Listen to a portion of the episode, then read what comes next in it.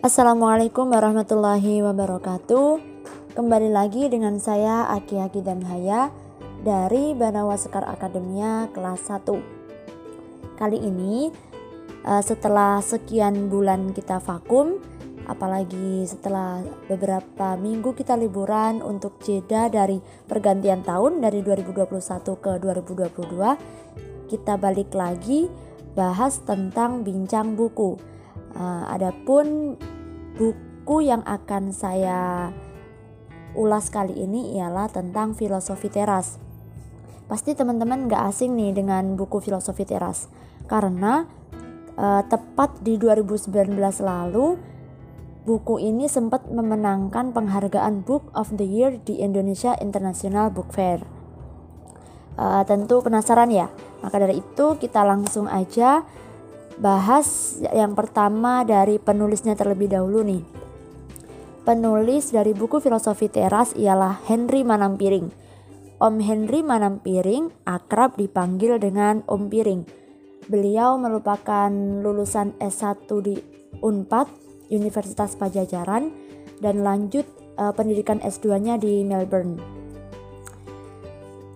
Awal mula Om Piring menuliskan buku Filosofi Teras ini uh, dulunya karena dia menderita depresi yang mana sering berpikiran negatif, lalu overthinking, uh, dan juga punya rasa cemas dan khawatir yang berlebihan.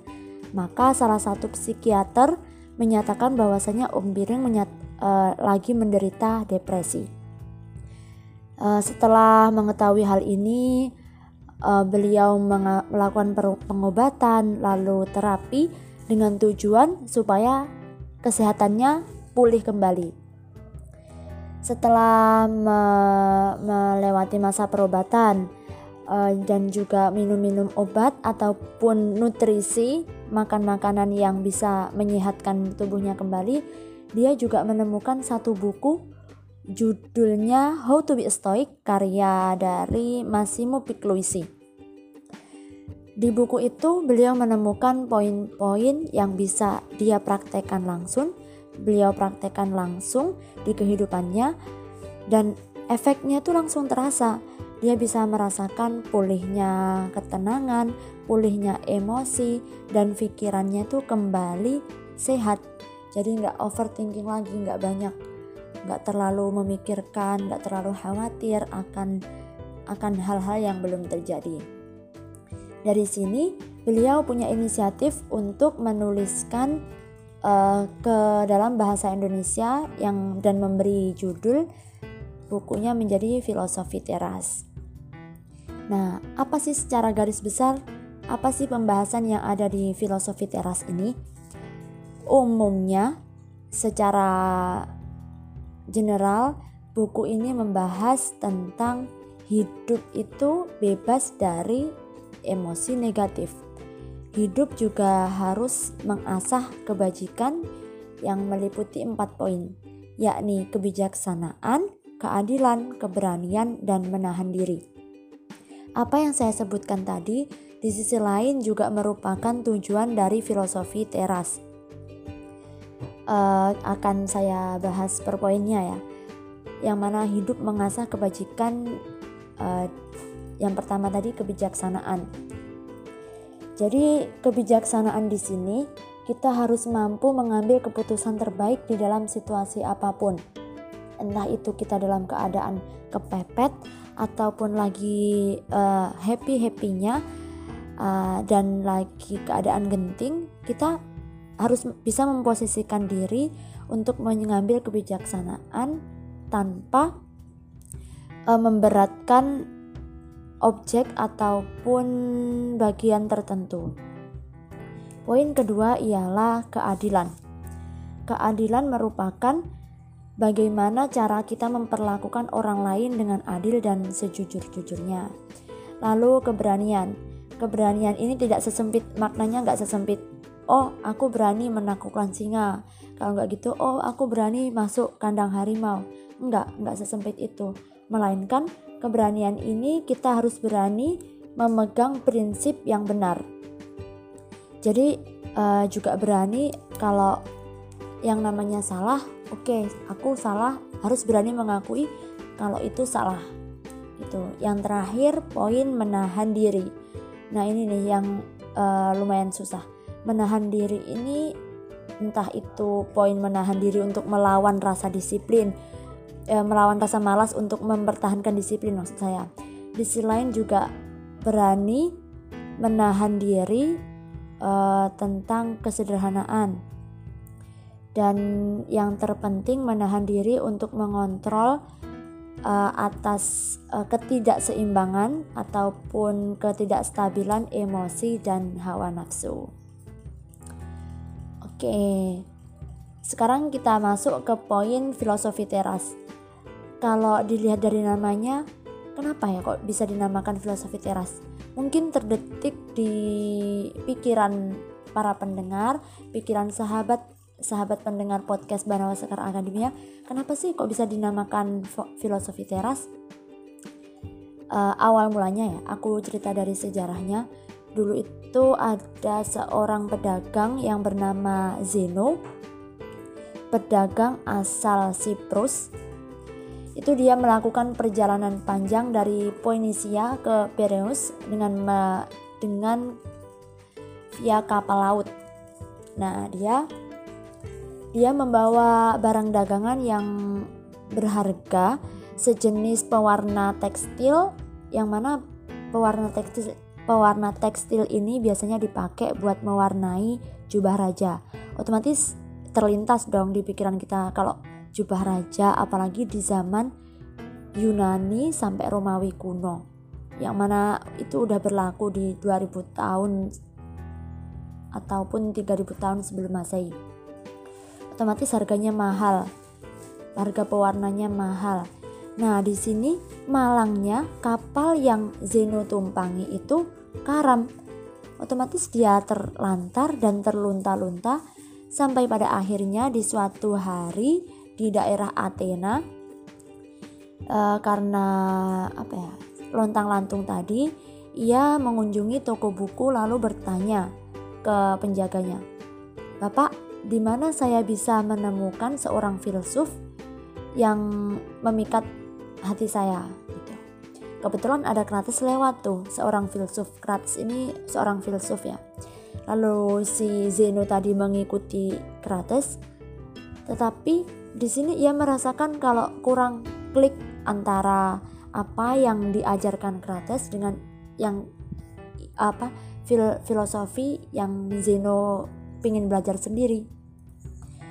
Nah dari sini uh, Zeno mulai belajar filosofi baru dan ia mengajarkannya sendiri kepada orang-orang di uh, di mana ia mengajarnya itu di suatu tempat teras yang banyak pilar-pilarnya. Kalau gambarannya uh, kita temui di sekarang ini ialah uh, kayak apa ya kayak alun-alun gitu nah kalau bahasanya bahasa Yunani dari teras sendiri itu ialah stoa dan karena seringnya Zeno mengajar dan belajar filosofi di teras tadi di alun-alun yang berpilar di teras yang berpilar maka orang-orang menyebutnya menyebut pengikutnya juga dengan kaum Stoa dan alirannya dinamakan Stoicisme. Jadi kalau kita rubah ke bahasa Indonesia menjadi filosofi teras. Seperti itu. Nah, adapun oh ya, di pem, di filosofi teras ini ada satu orang yang bernama Kerr Anderson. Dia menyebutkan kalau filosofi teras itu masih relevan sampai sekarang. Jadi filosofi teras ini kan udah kita temui 3000 tahun sebelum Masehi ya. Tapi uniknya masih bisa kita terapkan di masa sekarang ini. Bisa kita aplikasikan di masa 2022 ini. Mengapa demikian? Uh, Kerr Anderson menyebutkan alasannya di dalam salah satu artikelnya itu karena di dalam filosofi teras terkandung uh, filsafat kepemimpinan. Filsafat kepemimpinan ini tidak sesempit uh, seorang kepala negara memimpin sebuah negaranya. Atau kalau nggak gitu ketua tim memimpin organisasinya memimpin timnya. Atau kalau nggak gitu sebuah keluarga kepala keluarga memimpin satu lingkup keluarganya. Tidak. Melainkan sesederhana filsafat kepemimpinan ini sederhananya kita memimpin diri kita sendiri. Jadi satu orang memimpin kepribadiannya sendiri. Uh, maknanya kita bisa mengendalikan diri kita sendiri apa pun tanggapan kita terhadap objek ataupun uh, apa ya suara-suara yang masuk ke dalam pikiran kita itu kita kendalikan sendiri kita jaring sendiri kita olah sendiri agar efeknya supaya nggak mudah baperan. Seperti itu. Jadi so relevan dong kalau kita praktekkan di era saat ini. Apalagi uh, di tahun sebelumnya di tahun 2021 dan 2020 kita mengalami masa pandemi yang jauh dari uh, interaksi uh, jauh dari tatap muka dengan teman kita, keluarga kita, saudara-saudara kita. Waktu dua tahun untuk uh, apa ya? mengerjakan segala pekerjaannya dari rumah uh, apa pun yang kita kerjakan itu dari rumah nggak ketemu teman-teman itu otomatis menyebabkan kita sering overthinking di selain kita juga uh, banyak pikiran negatif rasa cemas. Oh ya ya nanti aku mau gimana? Kalau ke depannya kalau saat ini aja masih diam di tempat. Kalau saat ini aja aku aktivitasku cuma gini-gini aja monoton kayak gitu. Pasti terlintas dalam benak kita seperti itu. Maka dari itu filosofi teras masih relevan sampai sekarang. Benar kata Kerr Anderson tadi filosofi teras mengandung makna uh, filsafat kepemimpinan juga Nah, apa sih yang dituliskan di buku filosofi teras ini?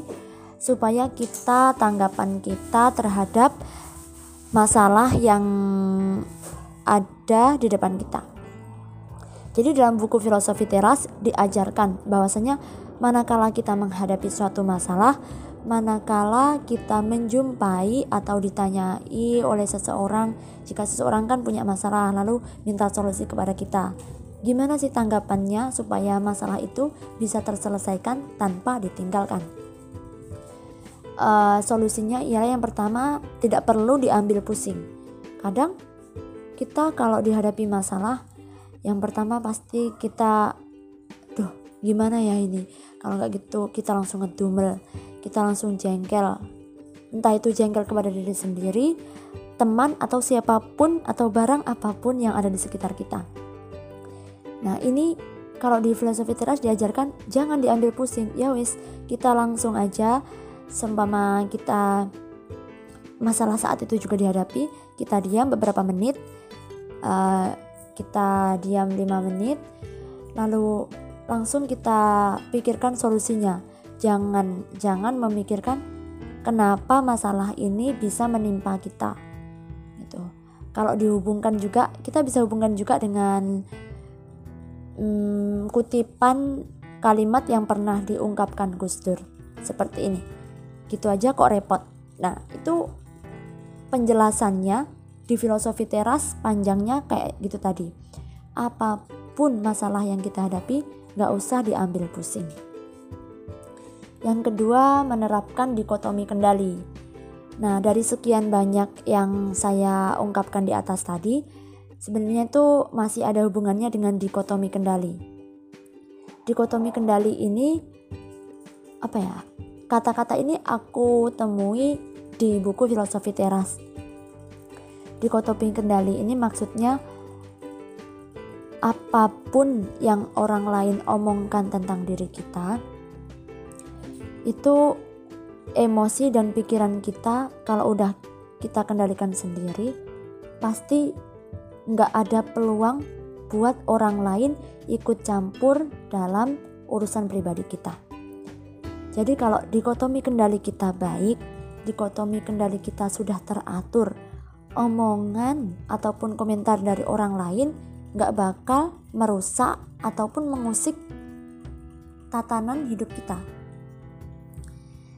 Yang selanjutnya adalah tidak menyalahkan diri sendiri. Nah, ini sering nih. Kalau ada masalah ataupun kita apa ya terpuruk, biasanya kita tuh langsung menyalahkan diri kita sendiri. Nah, itu jangan mudah menyalahkan diri kita sendiri. Kalau udah udah kayak gitu, nanti ke depannya kita nggak mau nggak mau mengulangin lagi udah dirinya sendiri disalahkan otomatis kan pikirannya ruwet. Moodnya berantakan hancur. Itu pasti nggak mau mengulang lagi. Nah masih ada hubungannya dengan poin selanjutnya juga. Menganggap gagal di satu titik dan mengeneralisasikan gagal di semua aspek. Pernah ya? Kita pasti pernah mengalami kegagalan. Entah itu gagal dalam hubungan ataupun gagal dalam pendidikan, gagal dalam perencanaan ataupun gagal dalam impian. Uh, saya ambil contoh kita gagal dalam impian. Pasti 2021 lalu teman-teman punya nih uh, list harapan, list cita-cita yang mungkin terlewatkan, mungkin belum bisa dicapai, di, belum bisa dicapai Nah, jangan sampai satu kegagalan yang kita buat di tahun 2021 nggak mau kita olah lagi di tahun 2022. Kalau nggak gitu lebih parahnya teman-teman merasa gagal di 2021 ya. Khususnya di seumpama teman-teman ditolak suatu pekerjaan. Nah itu males yang mau buat mau mengulangin lagi, mau apply pekerjaan lagi jangan sampai seperti itu jangan sampai terlintas di pikiran teman-teman oh aku nggak mau nggak mau nyoba lagi karena pasti nanti gagal lagi. Soalnya tahun kemarin aku udah gagal. Kayak gitu jangan sampai. Karena apa? Perasaan yang seperti itu perasaan gagal ataupun perasaan apa ya kecewa itu nanti kalau udah satu kali tertanam di diri kita takutnya permanen ataupun akibatnya akan terus-menerus menghantui diri kita sendiri. Nah, sekarang saya masuk ke kesimpulannya ya.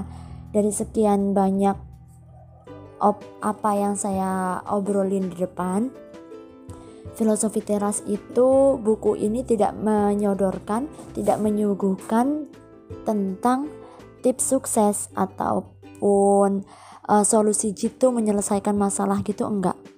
Justru di buku filosofi teras ini yang disajikan adalah mental kita disuguhkan oleh realita kehidupan, pahitnya realita kehidupan. Bahwasanya oh bumi itu dunia ini nyatanya pahit. Dunia ini nggak semulus yang kita bayangkan. Kalau kita nganggapnya dunia ini ya sekecil yang kita tahu sebatas satu lingkaran yang kita tahu uh, teman kita hanya itu itu aja itu nggak bakal menjadikan kita menjadi pribadi yang lebih baik lagi dari sini kalau udah kita disodorkan oleh tamparan realita yang sangat pahit uh, kita harus siap-siap memberikan harus kita harus berani uh, menggambarkan dalam pikiran kita bahwasanya kemungkinan terburuk itu pasti akan terjadi dalam hidup kita. Kalau udah demikian, nantinya mental kita, mental mental kita akan kuat dan siap menghadapi plot twist ke depannya. Uh, mungkin itu saja dari saya. Apabila ada kurang lebihnya, saya pribadi mohon maaf. Jumpa lagi di podcast bulan depan. See you. Wassalamualaikum warahmatullahi wabarakatuh.